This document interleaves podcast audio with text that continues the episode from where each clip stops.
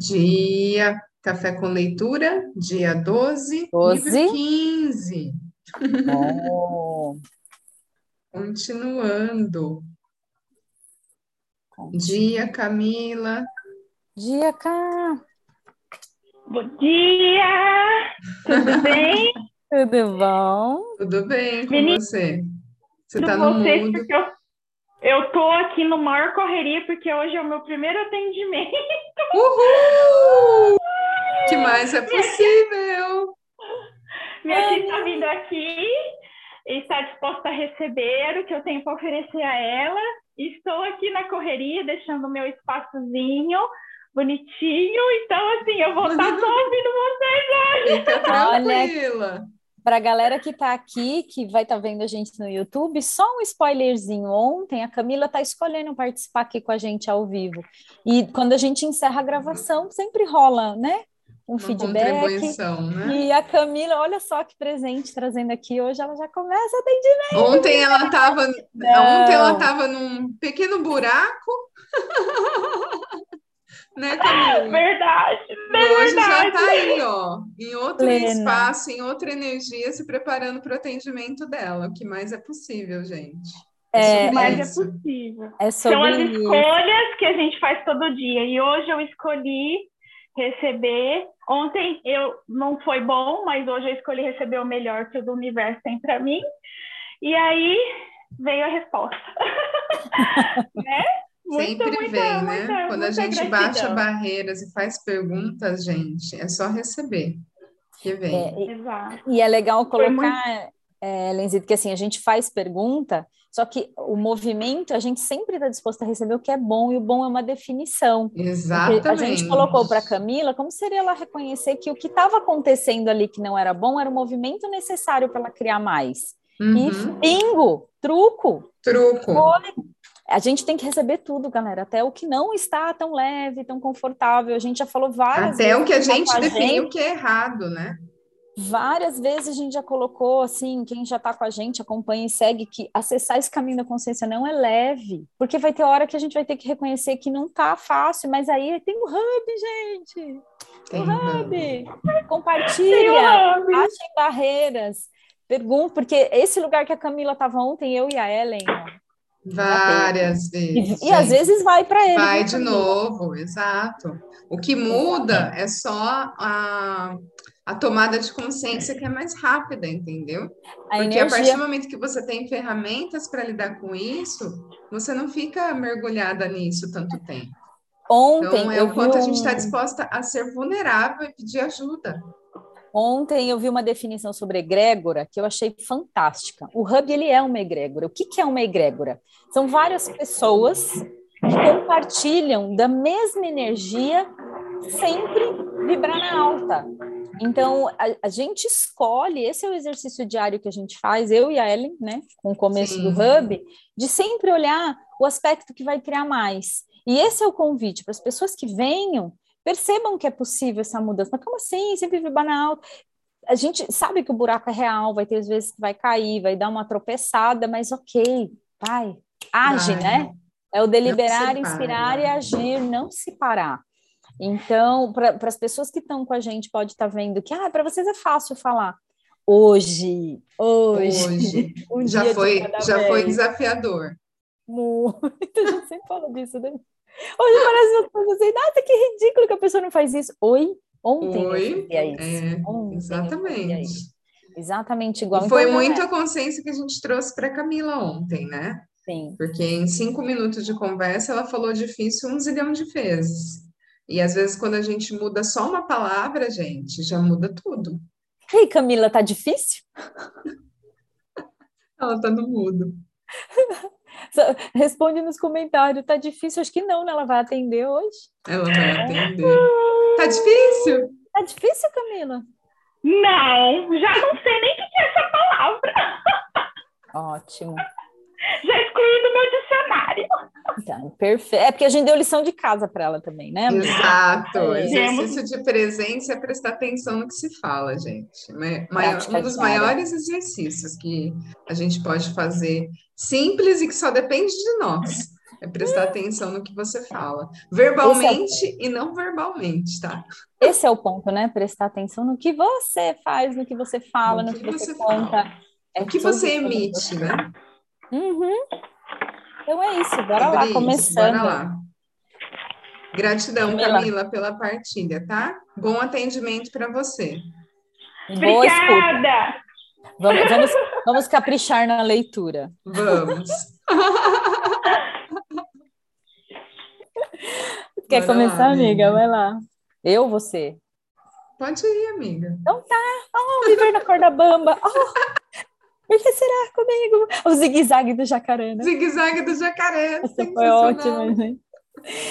Viver com ousadia. Andar na corda bamba. Praticar a resiliência, a vergonha e avaliar a realidade.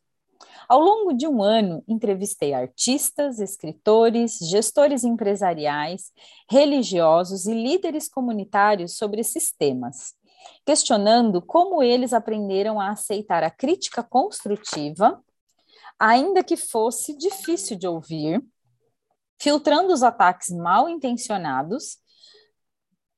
Queria saber como eles mantêm a coragem para continuar firmes na arena da vida. Quando paramos de nos importar com o que as pessoas pensam, perdemos a capacidade de criar vínculos. Quando somos moldados pelo que as pessoas pensam, perdemos a vontade de ser vulneráveis. Ixi, posso grifar essa frase? Quando paramos de nos importar com o que as pessoas pensam, perdemos a capacidade de criar vínculos. Oi? É, se correr o bicho pega, tipo, se ficar o bicho come, né? Então. É. Tá, Quando, vai. É, vamos lá. Quando, é, é, é trava-língua. É. Trava-língua. É, quando somos moldados pelo que as pessoas pensam, perdemos a vontade de ser vulneráveis. Se ignorar. Não, amiga. O quê? Se somos moldados. Ah, não, tá certo. Tá certo. É trava-língua, amigo. Trava-línguas total, vai. É, leitura na presença, tem que ler o parágrafo umas 10 vezes, né? Se tá difícil, ó, tem que olhar para isso. É tá difícil. É. Tem que ser fácil, gente. Se ignoramos toda a crítica, perdemos um importante feedback. Mas, se nos sujeitarmos à hostilidade dos outros, nosso ânimo será esmagado. Essa frase clareou. É como a travessia do equilibrista sobre a corda bamba. A resiliência à vergonha é a vara de equilíbrio e a rede de segurança. São as poucas pessoas em nossas vidas que nos ajudam a verificar a validade da crítica e da desconfiança. Sou muito visual, por isso mantenho em minha escrivaninha a foto de uma pessoa se equilibrando na corda bamba. para me lembrar de que eu me esforço para permanecer receptiva e, ao mesmo tempo, manter os limites em seu lugar, compensa a energia investida e o risco. Os participantes da pesquisa, que usaram a crítica e a desconfiança no passado como um modo de se protegerem da vulnerabilidade, falaram com sabedoria sobre a sua transição para a vida plena. Muitos contaram que seus pais moldaram seus comportamentos na infância e na adolescência e que não tinham consciência de quanto os imitavam até que começaram a investigar o próprio medo de ficar vulnerável, tentar coisas novas e se envolver. Essas pessoas não eram ególatras, que têm prazer em insultar os outros. Nossa, eu nem sabia que existia esse termo. Também Quem tem não. prazer em insultar os outros é um ególatra. Ególatra. ególatra. É... Cadê aqui? Tem prazer em insultar os outros. Na verdade, elas eram mais exigentes consigo mesmas do que com outras pessoas. Portanto, sua depreciação não era somente dirigida para fora, ainda que admitissem usá-la com alguma frequência como forma de diminuir os próprios complexos. Nas entrevistas, os homens e as mulheres que se definiram como críticos sofriam por se sentirem desprezados e invisíveis criticar era uma maneira de ser ouvido. E quando perguntei a essas pessoas como elas passaram da crítica maldosa para a crítica construtiva, o da desconfiança para a contribuição, elas falaram de um processo muito semelhante à resiliência à vergonha.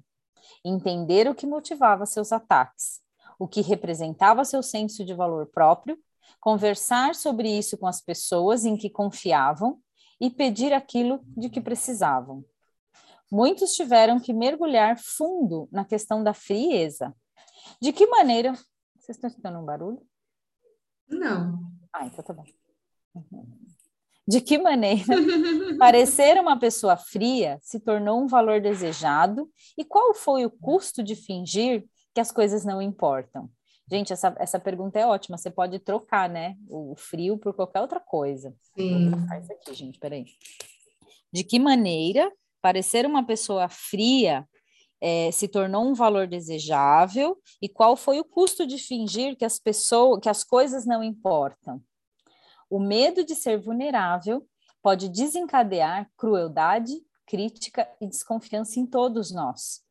Assumir a responsabilidade pelo que dizemos é o modo de verificar nossas intenções. Você falou isso no começo? Falou isso que é o que a gente fala, o que a gente, né? Oi! Oi, oi. A gente não tinha lido esse capítulo não. aí. Além de andar na corda bamba, praticar a resiliência à vergonha e formar uma comunidade segura que me apoie quando eu sentir atacada ou magoada, adotei duas estratégias adicionais. A primeira é simples. Só aceito e levo em consideração comentários de pessoas que também estejam na mesma arena. Uhul! é isso.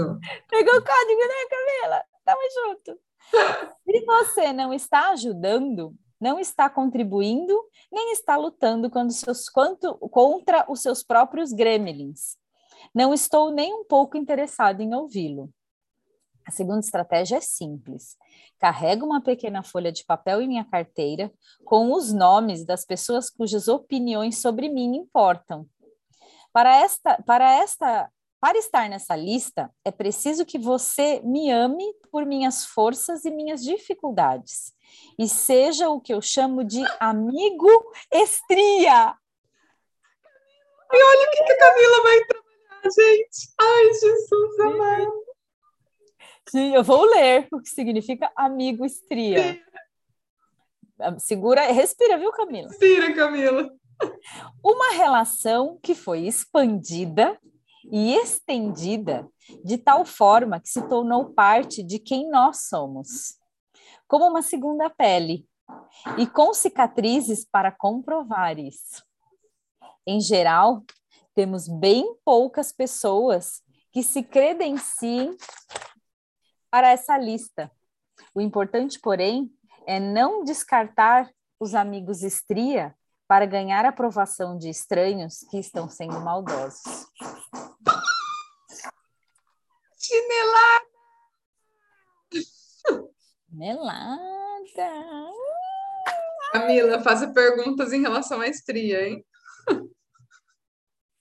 Aí ela tá aí por tem, né? Tem um porquê aí. Exato. Gente, quando a gente fala estria, é estria mesmo, que ela trabalha para tirar a estria. É, ela tá essa, trabalhando essa, com uma técnica é... microderme para ajudar as pessoas que sofrem com isso, né? Porque tem pessoas que realmente não, não aceitam, não tá tudo certo. Bora lá.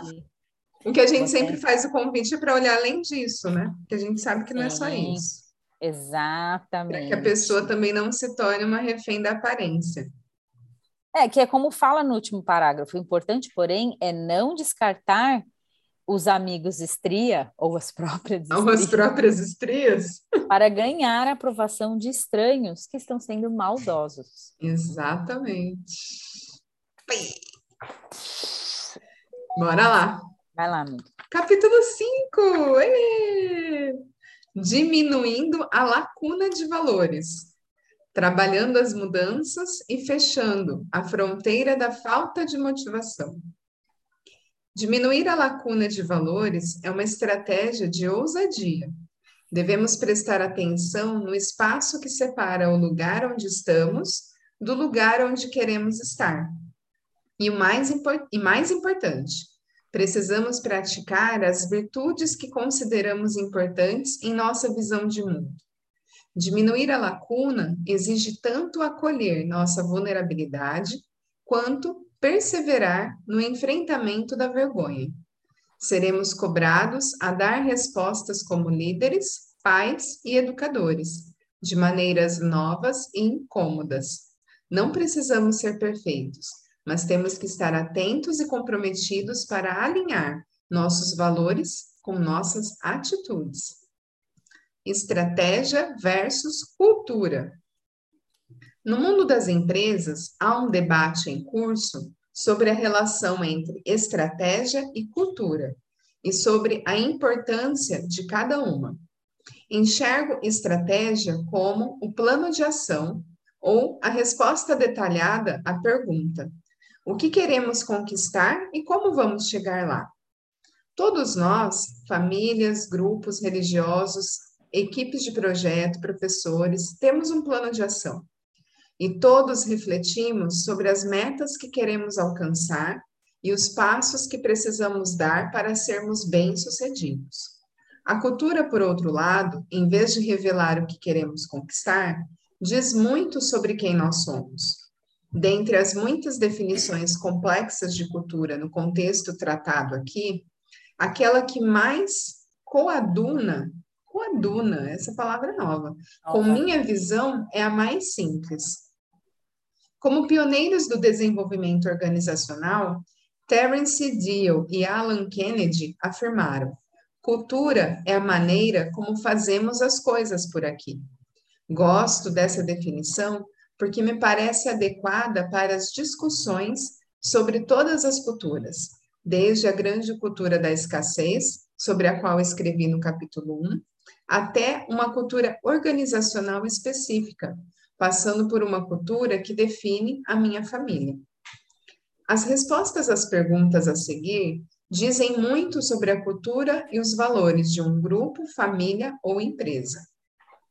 Quais comportamentos são recompensados aqui e quais são punidos? Onde e como as pessoas estão gastando seus recursos? Dinheiro, tempo, atenção que regras e expectativas são seguidas, impostas e ignoradas. As pessoas se sentem seguras e apoiadas ao conversarem sobre como se sentem e ao falar sobre as coisas de que precisam? Quais são os tabus? Quem costuma defini-los? Que histórias são lendas e que valores elas disseminam? O que acontece quando alguém falha decepciona ou comete um erro. Como a vulnerabilidade, a incerteza, o risco e a exposição emocional é percebida? Em que medida a vergonha e a culpa são predominantes e como elas aparecem? Qual é a tolerância coletiva para a inovação? Peraí. O desconforto de aprender, tentar coisas novas e dar e receber feedback é normal ou há uma grande valorização do status quo? Como alguém que estuda a cultura como um todo, acredito que a força dessas questões está em sua capacidade de lançar luz sobre as áreas mais escuras de nossa vida: isolamento, desânimo e luta por valorização. As questões não apenas nos ajudam a compreender a cultura, mas trazem à tona as discrepâncias entre o que falamos e o que fazemos, ou entre as virtudes que defendemos e as que praticamos. Meu amigo Charles Keeley usa o termo virtudes desejadas para descrever a lista enganosa de virtudes e valores em que se baseiam nossas melhores intenções na parede de nosso escritório, em nossos sermões como pais e em nossa visão de empresa. Se quisermos isolar o problema e desenvolver estratégias de transformação, temos que confrontar nossas virtudes desejadas com as praticadas, ou seja, como nos, nós realmente vivemos, sentimos, agimos e pensamos. Estamos vivendo de acordo com o que pregamos? Responder a essa pergunta pode ser muito desconfortável.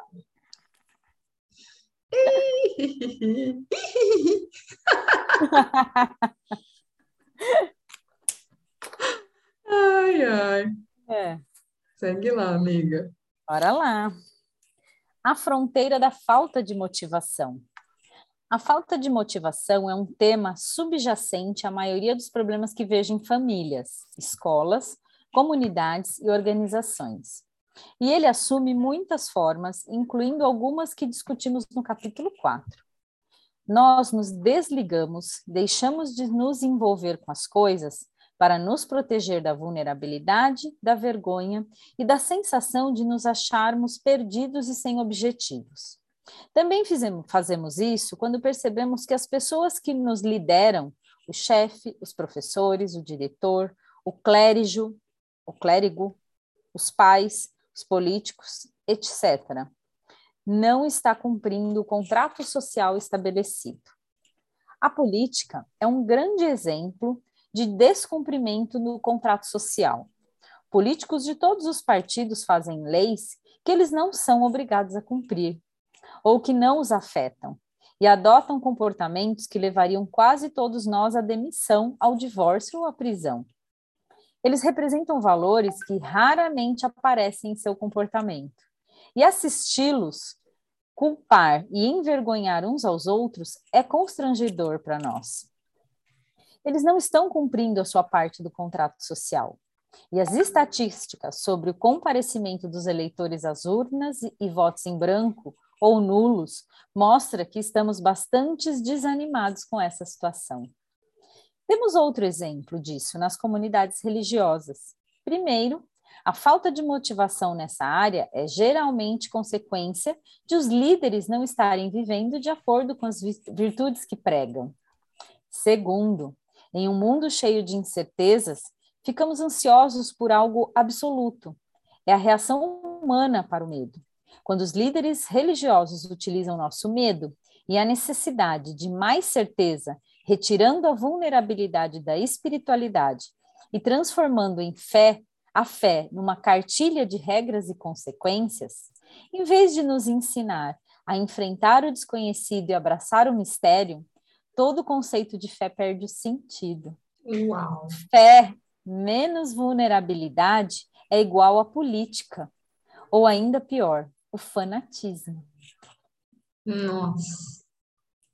O verdadeiro comprometimento espiritual não é construído sobre a, sub, sobre a submissão, mas é o produto do amor, da aceitação e da vulnerabilidade. Truco! Truco! Portanto, impõe-se a questão, dois pontos. Se não criamos intencionalmente nas famílias, nas escolas, nas comunidades, nas empresas, culturas que alimentam a falta de motivação e isolamento, como isso acontece? Onde está a lacuna entre as duas coisas? A lacuna começa aqui, gente, está em negrito. Não podemos dar às pessoas o que não temos.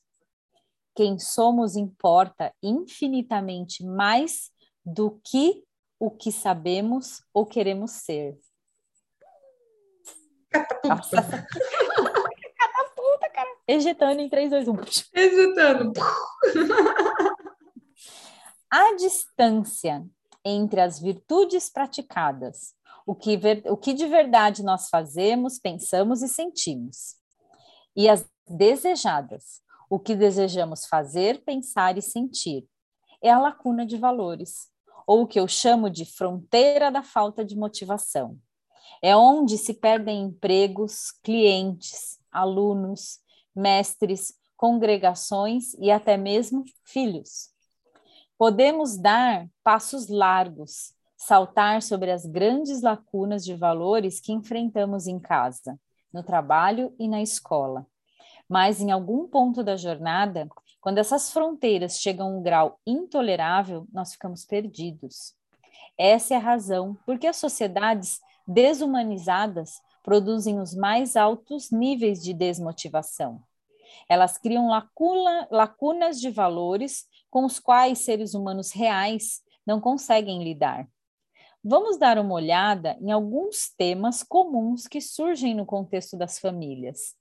Em cada um dos casos, há uma lacuna significativa entre as virtudes praticadas e as desejadas. formando-se essa perigosa fronteira da falta de motivação. Virtudes desejadas: honestidade e integridade. Virtudes praticadas: arrumar desculpas e deixar rolar. A mãe está sempre dizendo aos seus filhos que honestidade e integridade são importantes e que colar na escola não é um comportamento tolerado. Um dia, quando eles entram no carro, depois de uma compra demorada no supermercado, a mãe descobre que a moça do caixa não registrou as latas de refrigerante que estavam no fundo do carrinho. Em vez de voltar ao mercado, ela dá de ombros e diz: O erro não foi meu. Eles estão tendo lucro de qualquer maneira. Truco! Virtudes desejadas: respeito e responsabilidade. Virtudes praticadas. É melhor fazer da maneira mais rápida e fácil. O pai está sempre falando em casa sobre a importância do respeito e da responsabilidade. Mas, quando Bob quebra de propósito o novo brinquedo de Sammy, está ocupado demais com seu Blackberry para se sentar com os dois irmãos e ensinar a eles como lidar, como cuidar das coisas do outro. Em vez de mandar Bob pedir desculpa e fazer as pazes com o irmão, ele dá de ombros e pensa: garotos são assim mesmo e manda os dois irem para o quarto. Virtudes desejadas, gratidão e respeito. Virtudes praticadas, zombaria, desvalorização e desrespeito. A mãe e o pai se sentem desvalorizados e estão cansados das demonstrações de falta de respeito dos filhos. Mas o casal grita um com o outro e se tratam com xingamentos. Ninguém na casa diz por favor ou obrigado, incluindo os pais. A mãe e o pai praticam humilhação entre si e com os filhos e provocam todos os membros da família a ponto de fazê-los chorar. O problema é que os pais estão querendo incluir padrões de comportamento, sentimentos, pensamentos que seus filhos nunca tiveram como modelo. Virtude de... Aí essa aqui, essa aqui, essa aqui, cara, essa aqui. Papais e mamães de plantão. Impor limites. Virtudes praticadas, rebeldia e frieza. Ah, Júlia tem 17 anos e seu irmão mais novo, Austin, 14. Os pais deles adotam uma política de tolerância zero para o cigarro, bebidas alcoólicas e drogas. Infelizmente, isso não está funcionando. Os dois filhos já foram pegos fumando e Júlia foi suspensa do colégio porque a professora encontrou vodka em sua garrafa de água. Júlia olha para os pais com raiva e diz: Vocês são os hipócritas. E aquelas festinhas regadas a álcool que vocês frequentavam na época do colégio? E quando mamãe foi presa, vocês acharam graça quando nos contaram isso? Até fotografia nos mostraram. Agora. É o exercício que a gente estava falando ontem, né? De voltar. A gente foi adolescente, gente. Gente, já foi, gente. Uhum. É, uh, respira. Respira, galera. Por isso que, assim, eu acho que essa coisa de paternar, de maternar, é o maior exercício. É o maior Porque exercício. a gente se questiona. A partir do momento que você passa a ser exemplo. Eu acho que, que por é isso que é o realidade. motivo do despertar de muitas pessoas, né? Quando você se o meu. torna. O meu também, total. Quando eu me tornei mãe, eu falei, caraca, e agora? Quem sou eu, né? O que, que eu tô fazendo Não. aqui, né? E muito dessa coisa do ser e sentir igual. Como que você fala para fazer uma coisa e faz outra? Isso para mim sempre foi. Exatamente. E era o que como. pesava. Não, não tem o menor sentido eu querer que Menor você faça uma coisa se eu não tenho controle em fazer. E eu acho que aí é que está a vulnerabilidade. Eu acho que para mim foi o que me levou para essa. É porque muitas vezes o que que você fala para o outro fazer é uma expectativa sua de ser um bom filho, né? É, Mas o quanto que você. E na verdade não é sobre isso. É exatamente. além, É- né? É muito. Não tem aquele ditado, faz o que eu falo, mas não faz o que eu faço? É. Pois é. Isso aí, gente, com essa, com essa molecadinha e com, com a gente não, não funcionou. É, exato. Por que, que vai funcionar? né?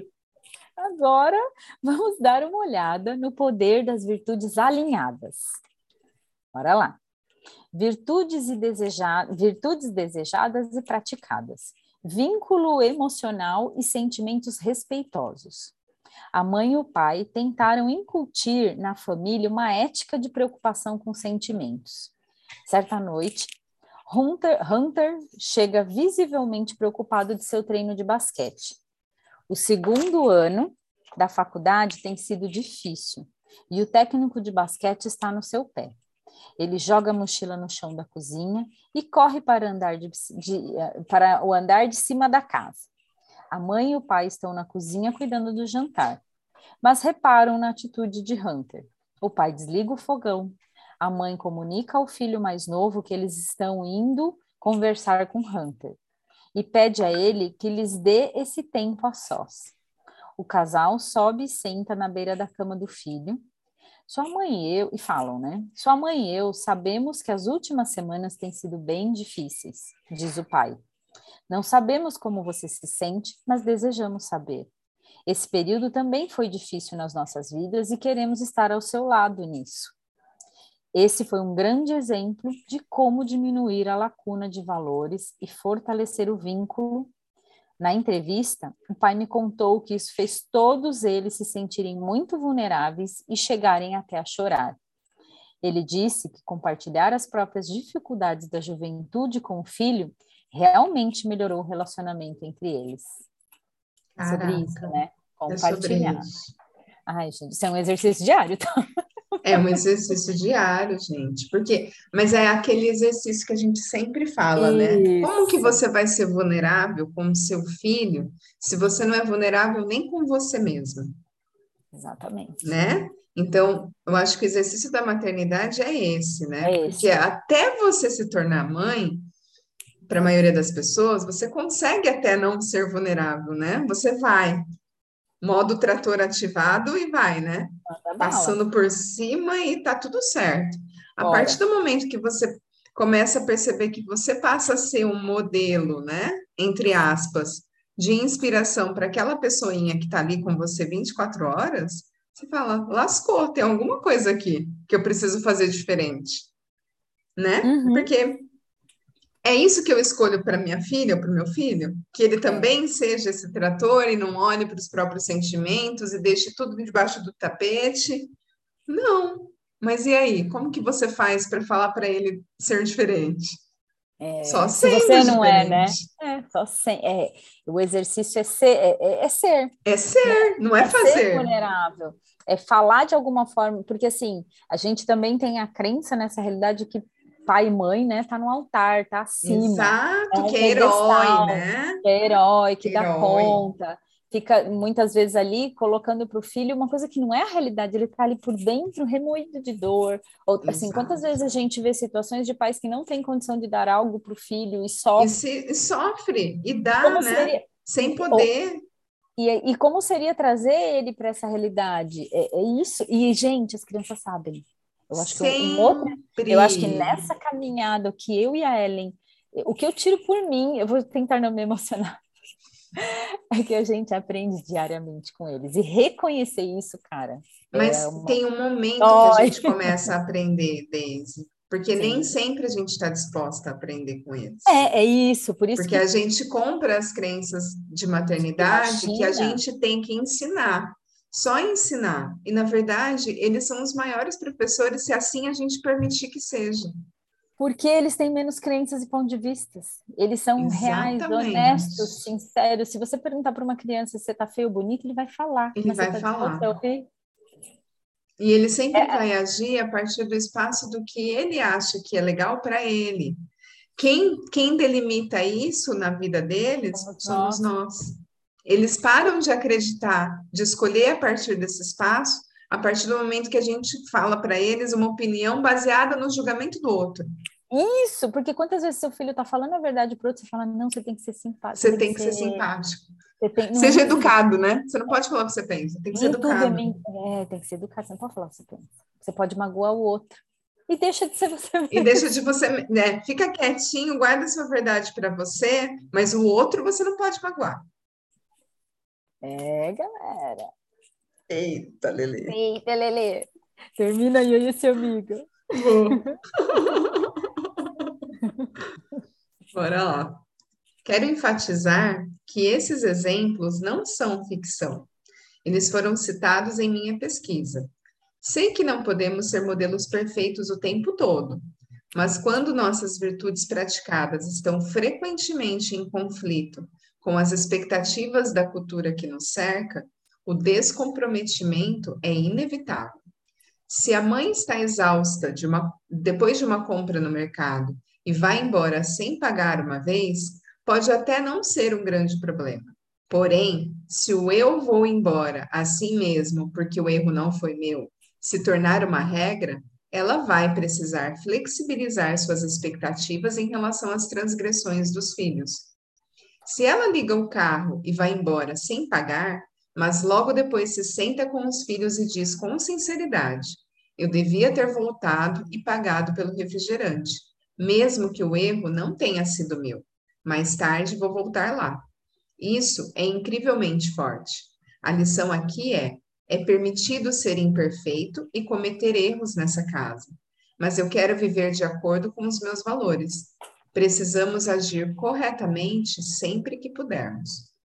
O exemplo sobre a vodka no lugar da água é emblemático de um conflito comum entre pais e filhos. Ouço os pais dizerem o tempo todo: eu era terrível e fiz coisas que não quero que meus filhos façam.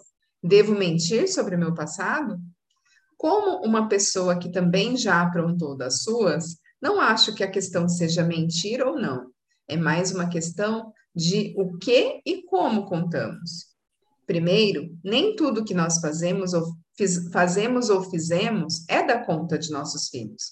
Da mesma forma que quando eles virarem adultos, nem tudo que eles fizerem será da nossa conta.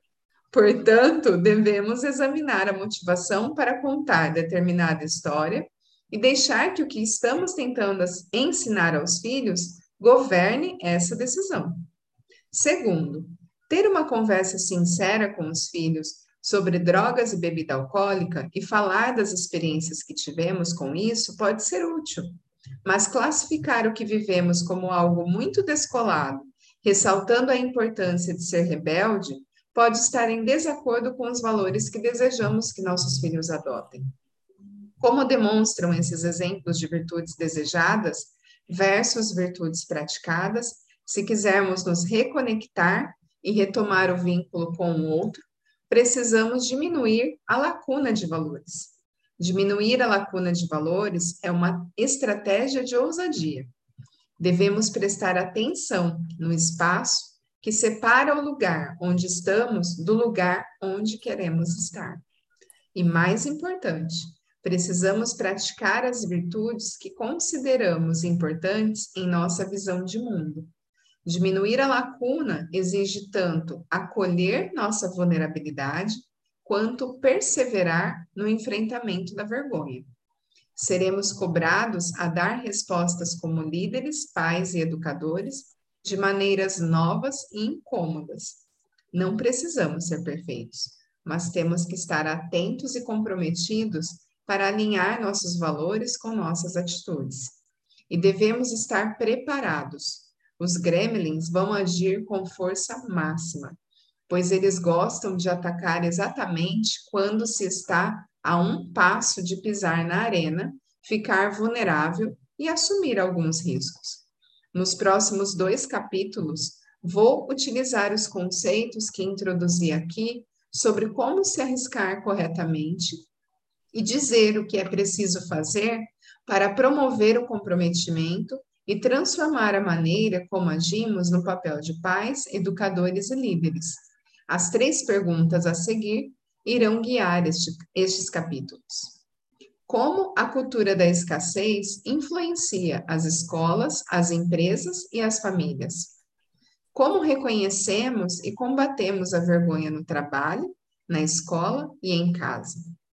Como podemos diminuir a lacuna de valores e viver com ousadia nas escolas, nas empresas e nas famílias? Caraca. Gente, super spoiler dos próximos capítulos. E assim, é mão na massa, é prática. É mão na massa. É, pegar, assim, convite para amanhã, tragam os post-its, papel e caneta, papel se e for caneta. uma escolha. Porque, uau! Hum. Vamos entrar numa área bem interessante. Ó, temos comentários aqui no YouTube. Uau! A, a Camila está compartilhando algo que eu vejo no Gabriel e também nos outros adolescentes amigos deles. A adolescência deles é diferente da nossa. São desafios diários e o ser vulnerável facilita muito. Sim. É, é porque eu... a gente sabe, né? O que a gente sempre fala aqui, né, gente?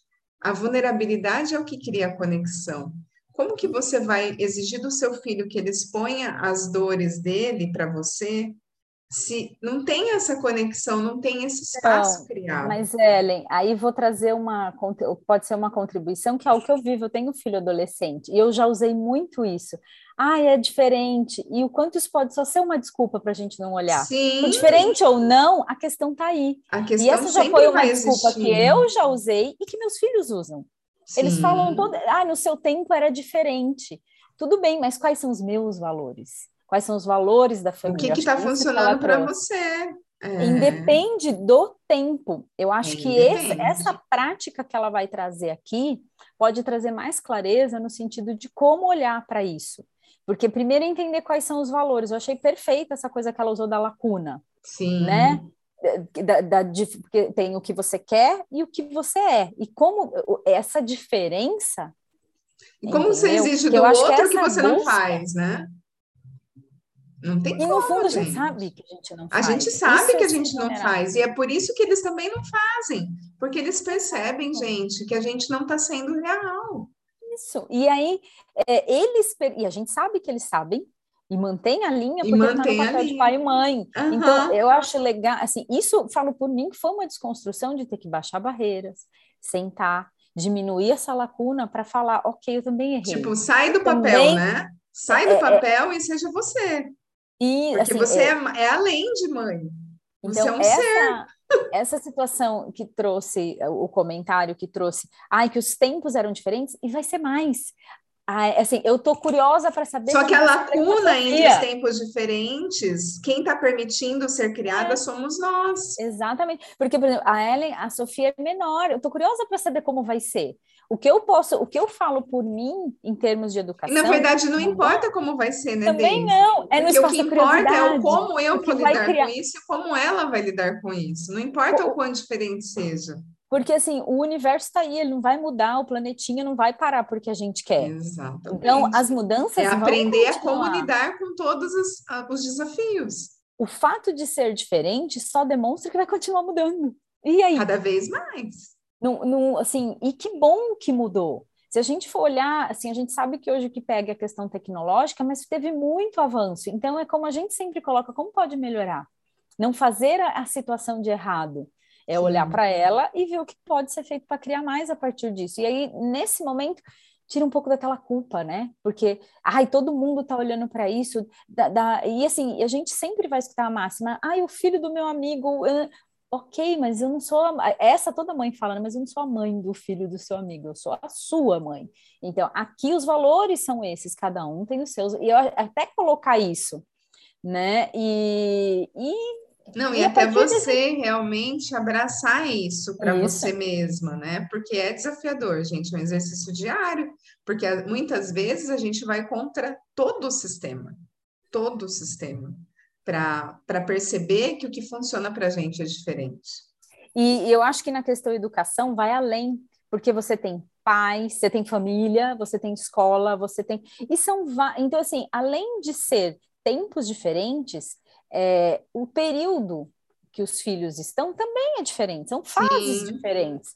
Não, Mas e olha eu... que, que engraçado, para a gente perceber que a gente tem muito essa crença de que tudo que o filho aprende, tudo que ele fala, tudo que ele reproduz, vem da, da, gente. Na verdade, não é só de nós. Não. Né? É do, do entorno e de tudo que eles assistem e também do saber deles, gente. Eles já Isso. têm um saber. E aí, Exatamente. olha que interessante. Nessa semana, a Sofia entrou no carro saindo da escola e ela falou assim: Mamãe, eu preciso te contar uma coisa. Falei: Pode falar, filha. Eu fui para a sala da diretora, mas calma, foi por uma boa causa. Eu falei assim, mas em nenhum momento que eu me recorde, eu falei que ir para a sala da diretoria era algo ruim, entende? Eu falei, tá, mas me fala o que aconteceu. Não, é porque eles me chamaram para escrever o convite da FECIART, que é hoje. Porque escolheram um aluno que tinha uma letrinha lá e fizeram essa brincadeira. Falei, ah, que legal, filha, parabéns.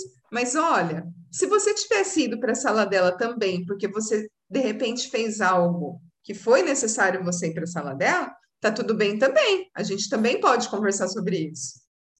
Exato. Porque é esse exercício, porque senão é você já, já.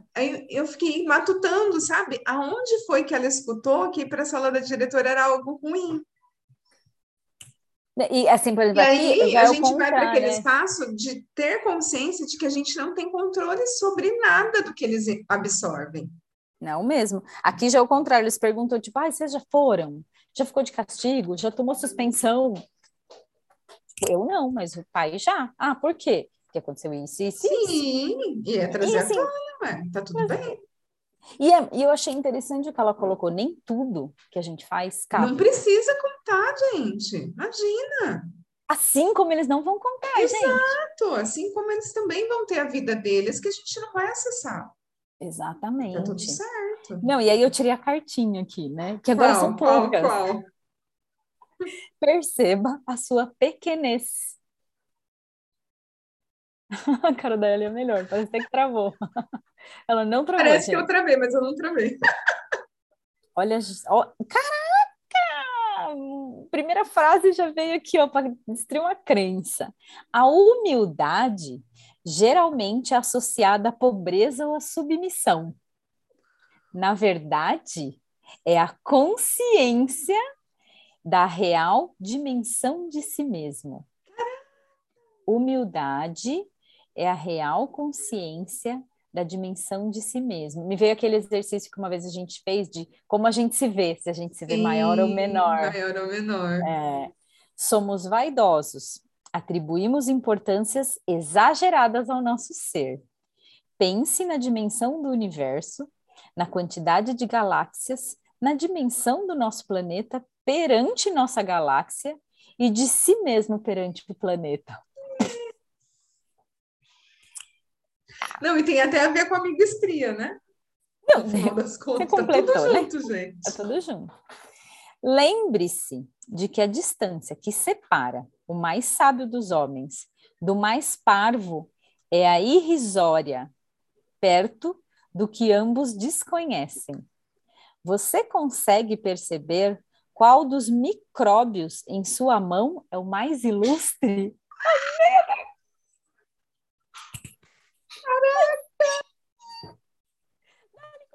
Galera! Muito bom! Muito bom. Algo que a gente nem vê e parou tudo. Exatamente. E a gente... Aquela assim, amiga, desculpa, eu tenho uma estria. É, é sobre é isso. É sobre isso. O que a gente falou ontem é sobre isso. É. Tudo bem reconhecer que tem escolher mudar, mas o quanto é congruente com o que você é, é sobre ser e, e o quanto você está projetando que isso é importante para o seu ser, na verdade, né? Uhum. É isso. É, é o exercício de expansão, gente. Expande, expande, expande, expande, expande. Aí vocês conseguem perceber isso, é o que essa carta está trazendo. Muito louca. Nossa, essa pergunta amei. Identifique. Ah, não, eu misturei com a outra aqui de ontem que eu não podia. Caraca, olhar na palma do micróbio. Mão. Do micróbio, cara. Qual que é o mais ilustre? Não é nem o pior. Qual que é o melhor? Qual que contamina mais? Amei. Caraca. Olha, eu não dei nada para esse livrinho da caixa. Pois é. Olha. Pois é. Entendi o recado, amiga. Entendi o seu, pois é. Tá aqui. Hum. que mais é possível, mais gente. Mais é possível. Então é ai, isso. ai, bora lá então. Bora lá. Muitas inspirações para o dia de hoje, hein? Gente, e amanhã é sexta. Amanhã é sextou.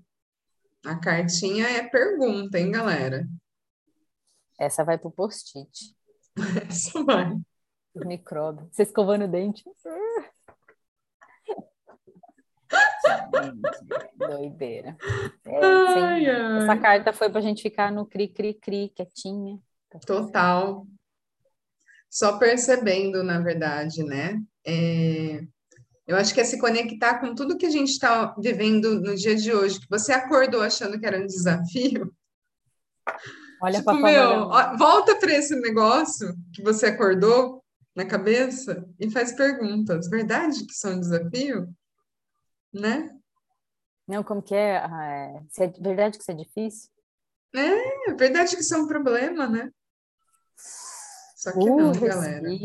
Respira. E, gente, é, fiquem abertos. Ontem eu vi uma coisa que eu falei assim, gente, é sobre isso. Eu fui na feira cedo ontem e tinha um tiozinho, um senhor, com uma sacola vendendo comida japonesa, um japonesinho, um senhorzinho. Aí, gente, eu tiro um chapéu assim para isso, porque tipo, sabe, não tá, sabe, tá criando. Sim. Né? Enquanto, então assim, uma pessoa que tem essa capacidade, por que, que o outro não tem? É. Todo mundo tem. Todo é mundo tem. O que diferencia é a escolha. E aí eu fiquei triste porque eu não consegui comprar porque eu já tinha vendido tudo. Ou seja, o que mais é, é possível? O que mais é possível. É isso, gente. Bora lá, então. Saindo em três. Podia fazer o print já, né, amigo? Três. Ah, não dá. Dois. Tem muitos botões na tela.